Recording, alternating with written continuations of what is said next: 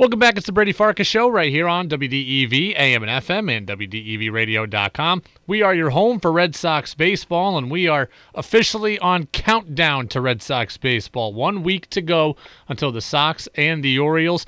To help us get ready for the 2021 season is Ian Browne. He covers the Red Sox for MLB.com. Ian, how are you? I'm doing great. How about you, Brady? Well, good. I'm very, very excited for Red Sox baseball, but the thing is, is I just – I, I, I have a read on this team. I just don't know if it's right. I think this team is going to be good. I think they're going to be interesting, but I think they're going to finish in fourth place because I think they finish in the best. I think they play in the best division in baseball. Where do you think I'm close on my prediction or what? Yeah, I mean, I'm I'm kind of in the same line of thinking as you. I think that um, I think any team would look good after that uh, just garbage team we saw out there last season that wasn't even really representative of being a Major League Baseball team. But yeah, they've they've made some nice upgrades. They've got some key guys back from injuries.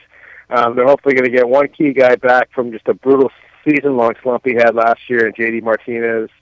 Um, they could get Chris Sale back by you know the last two three months of the season. So yeah, there's there's reasons for optimism here. Um, I see this as like an 85 to 87 if everything goes right, like 88 win kind of team. And you're right, they could still finish fourth I mean, the Yankees are just loaded. I mean, they're, they're going to win 100 games. Um, Tampa Bay, they had some big losses with, uh, you know, with, with uh, Blake Snell and with Charlie Morton, but they just seem to always find a way, right? Yeah. So I think you know you'll probably see them in the 90s. The question whether the Red Sox finish third or fourth is whether kind of Toronto lives up to their hype. They seem to be one of those teams that every few winters, you know, they they kind of make a splash and we hype them up a little bit. And sometimes they live up to it, sometimes they don't. So um, they're a team that really still doesn't have a home. They're playing in Dunedin, yeah. you know, until they can finally get to Toronto, maybe by um, early summer, maybe by June or so. Um, so yeah, uh, but you know, I agree. I agree with where you're coming from. I think that the Red Sox, it would be a great season if they snuck in as like a second wild card team. But I think they'll probably be at the end of the day, they'll probably be in the fight. But I think by the end of the season, they'll probably be outside looking in. Um, and the other thing to consider here is if they they don't seem like they're going to be into the trade deadline. Going to be very interesting to see what what Chaim Bloom does if he just kind of um, continues to unload it and and build uh, for the future. So there's a lot of dynamics at work here and a lot of uh, I think this particular Red Sox season is going to be intriguing to watch. You are uh, 100% in lockstep with what I've said. I've said that Chaim Bloom is not going to go all in for a shot at a one game playoff. I think they're much more likely to sell off some of these pieces at the deadline for prospects. Um, the one guy that's really interesting to me on that front is Eduardo Rodriguez. Could you see them trading Erod to get prospects and then try to re-sign him back, or do you think they just want to get something done with him long term and not risk trading him? Yeah, you know that whole thing where you, uh, you know, that that seemed like a great idea with Jon Lester. Yeah, about six or seven years ago to to trade him in July uh, for Yoenis Cespedes and then to try to um, get him back. It didn't work out, um, and in Lester's case, I think it was very hurtful uh, to him after what he had done for that franchise, and he was really willing to come back on a hometown discount that they went and traded him. Um, so, you know, I don't know how Eduardo Rodriguez would feel about this. I think something within guys changes once you trade them. Uh, personally, I would lock Eduardo Rodriguez up yeah. um, for the next five, six years because uh, aces don't grow on trees. You develop this guy. Uh, you didn't draft him, but you you you really uh, you made the Andrew Miller trade for him, and then you really kind of developed him at the major league level. And just the maturation of this guy between even two years ago to now is just amazing. This is the guy who used to nibble around the strike zone, um, just mess around. You, you every starter was an adventure. Could he get past five innings? Now he just goes after people, right? Yeah. So, you know, this is a guy, I think he wants to stay in Boston. He loves Alex Cora, um, very close with Christian Vazquez and uh, Devers and some of these other guys, like Xander Bogaerts, some of these other guys on the team. So this is a guy that I would make uh, a cornerstone for your future. So I would hope that they would, um, you know, I, I would. I think what they're going to do is they're probably going to feel out what his market is going to be uh, between now and then. And if they feel like they'll they'll sign they can sign him. Maybe they'll sign him. If they feel like his market is just going to be so big that they're not going to be able to, then maybe they trade him for prospects. But I'd really like to see them uh, hang on to Eduardo Rodriguez. Ian Browne covers the Red Sox for MLB.com. He's here with us on the Brady Farkas Show on WDEV, AM and FM, and WDEVradio.com. Of the new and or young players, who are you most excited about? Well, that's a great question. I'm, re- I mean, just watching him in spring training. I mean, Bobby Dalbec. Yeah. I think we all came into spring training being like, okay, this guy. He had his moments at the end of um, last season, but a lot of guys have their moments at the end of the season. It was 80 at bats. Uh, what is he going to be? Um, and he's coming to spring training just looks looks like a guy who knows he belongs, a guy who knows he's the starting first baseman, a guy who's just come out and done his work, and taken his big cuts, and uh, it's been fun to watch. So I really like. I'm really kind of bullish on Bobby Dalbec, especially you look at this guy as, um, and I wrote about this. I think it was yesterday or today.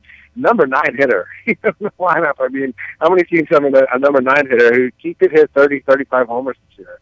So to me, I like that look of having him down at the bottom of the order, where you know usually that's where pitchers can take a breather. You know, you take a, a breather against this guy, he, he might hit a 450 feet. What? So um, I'm really that's the guy that uh, you know I'm really looking forward to. I also like. Uh, uh, it's fun to watch Kike Hernandez. Yeah. I think he's a guy who brings a lot of energy to the team. Um, he's a guy that Alex Cora has challenged to be better offensively than he's been in the past. He's told him to start controlling counts um, rather than just kind of being so sort of swing happy. And he's been impressive throughout spring training. Um, he really looks like it's, the problem with the Red Sox last year is nobody wanted to lead off. Um, Alex Verdugo kind of did it because nobody else wanted to. Um, but he, he, you know, he didn't really want to. But now uh, Hernandez is all in on, on being the leadoff guy.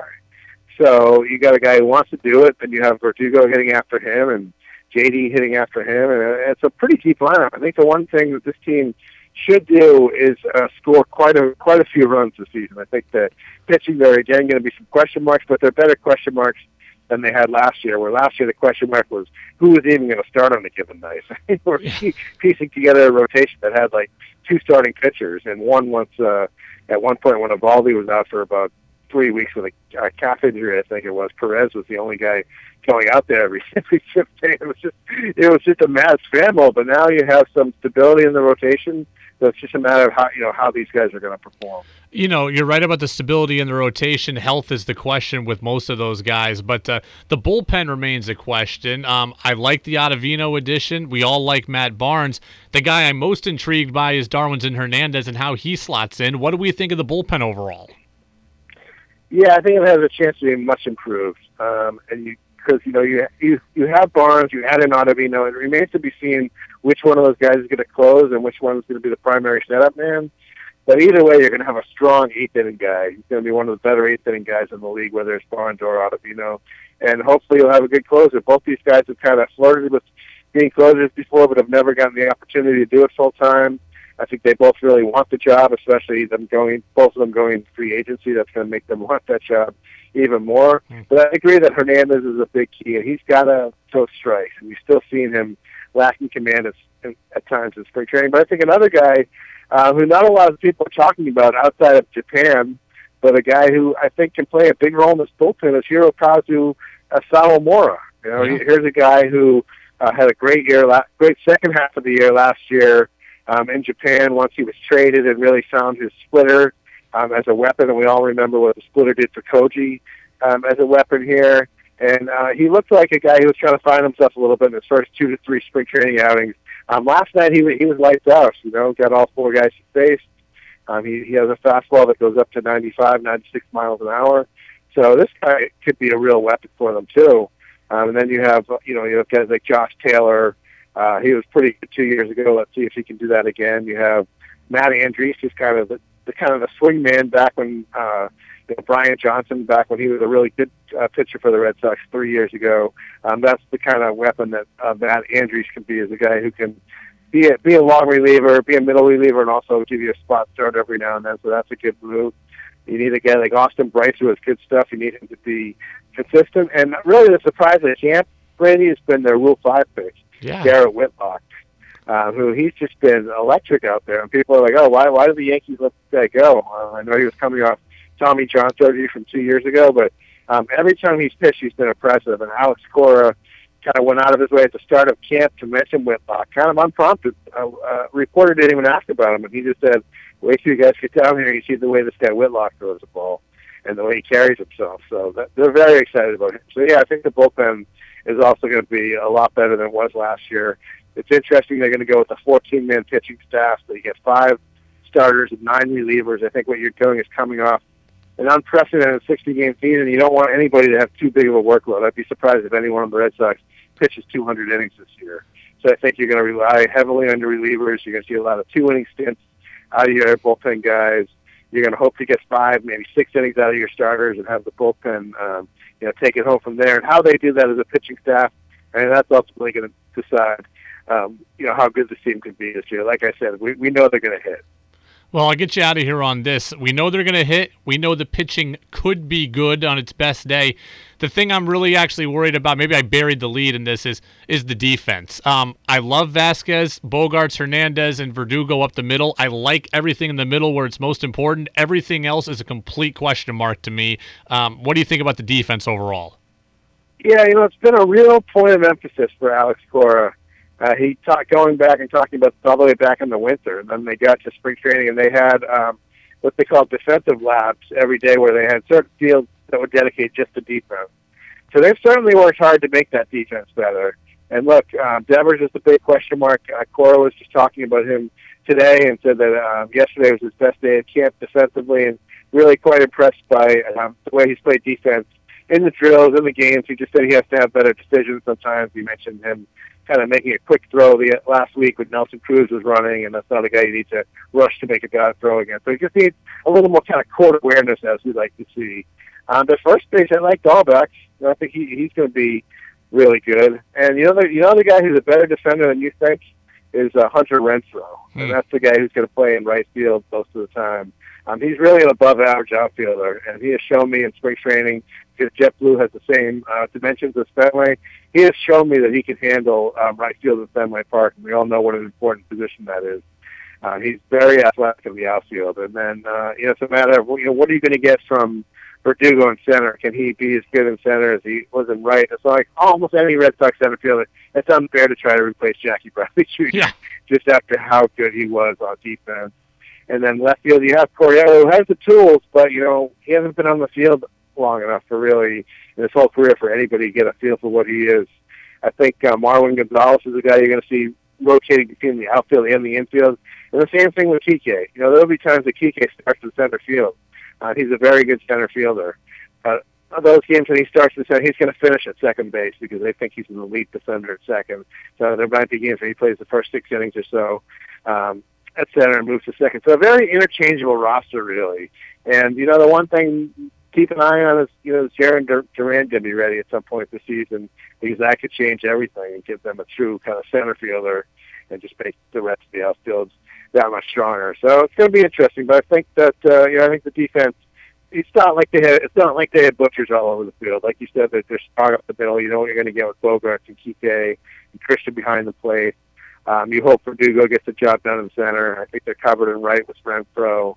And I think Dalbec is going to be more than fine at first. And if Dever should ever just get to the point where he can't play defense, um, Bobby Dalbec's a natural third baseman, yeah. right? He's a, a above average third baseman. So you're kind of covered there if third base becomes a disaster. You just say, look, Rafi, you know, you're going to have to um, go to first base or something. You know, they'd have to figure something out there.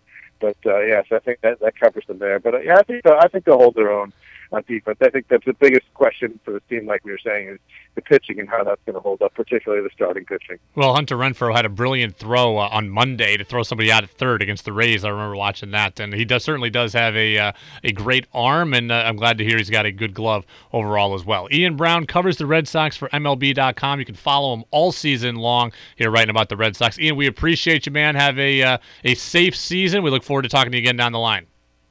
All right, sounds good, Brady. Thanks.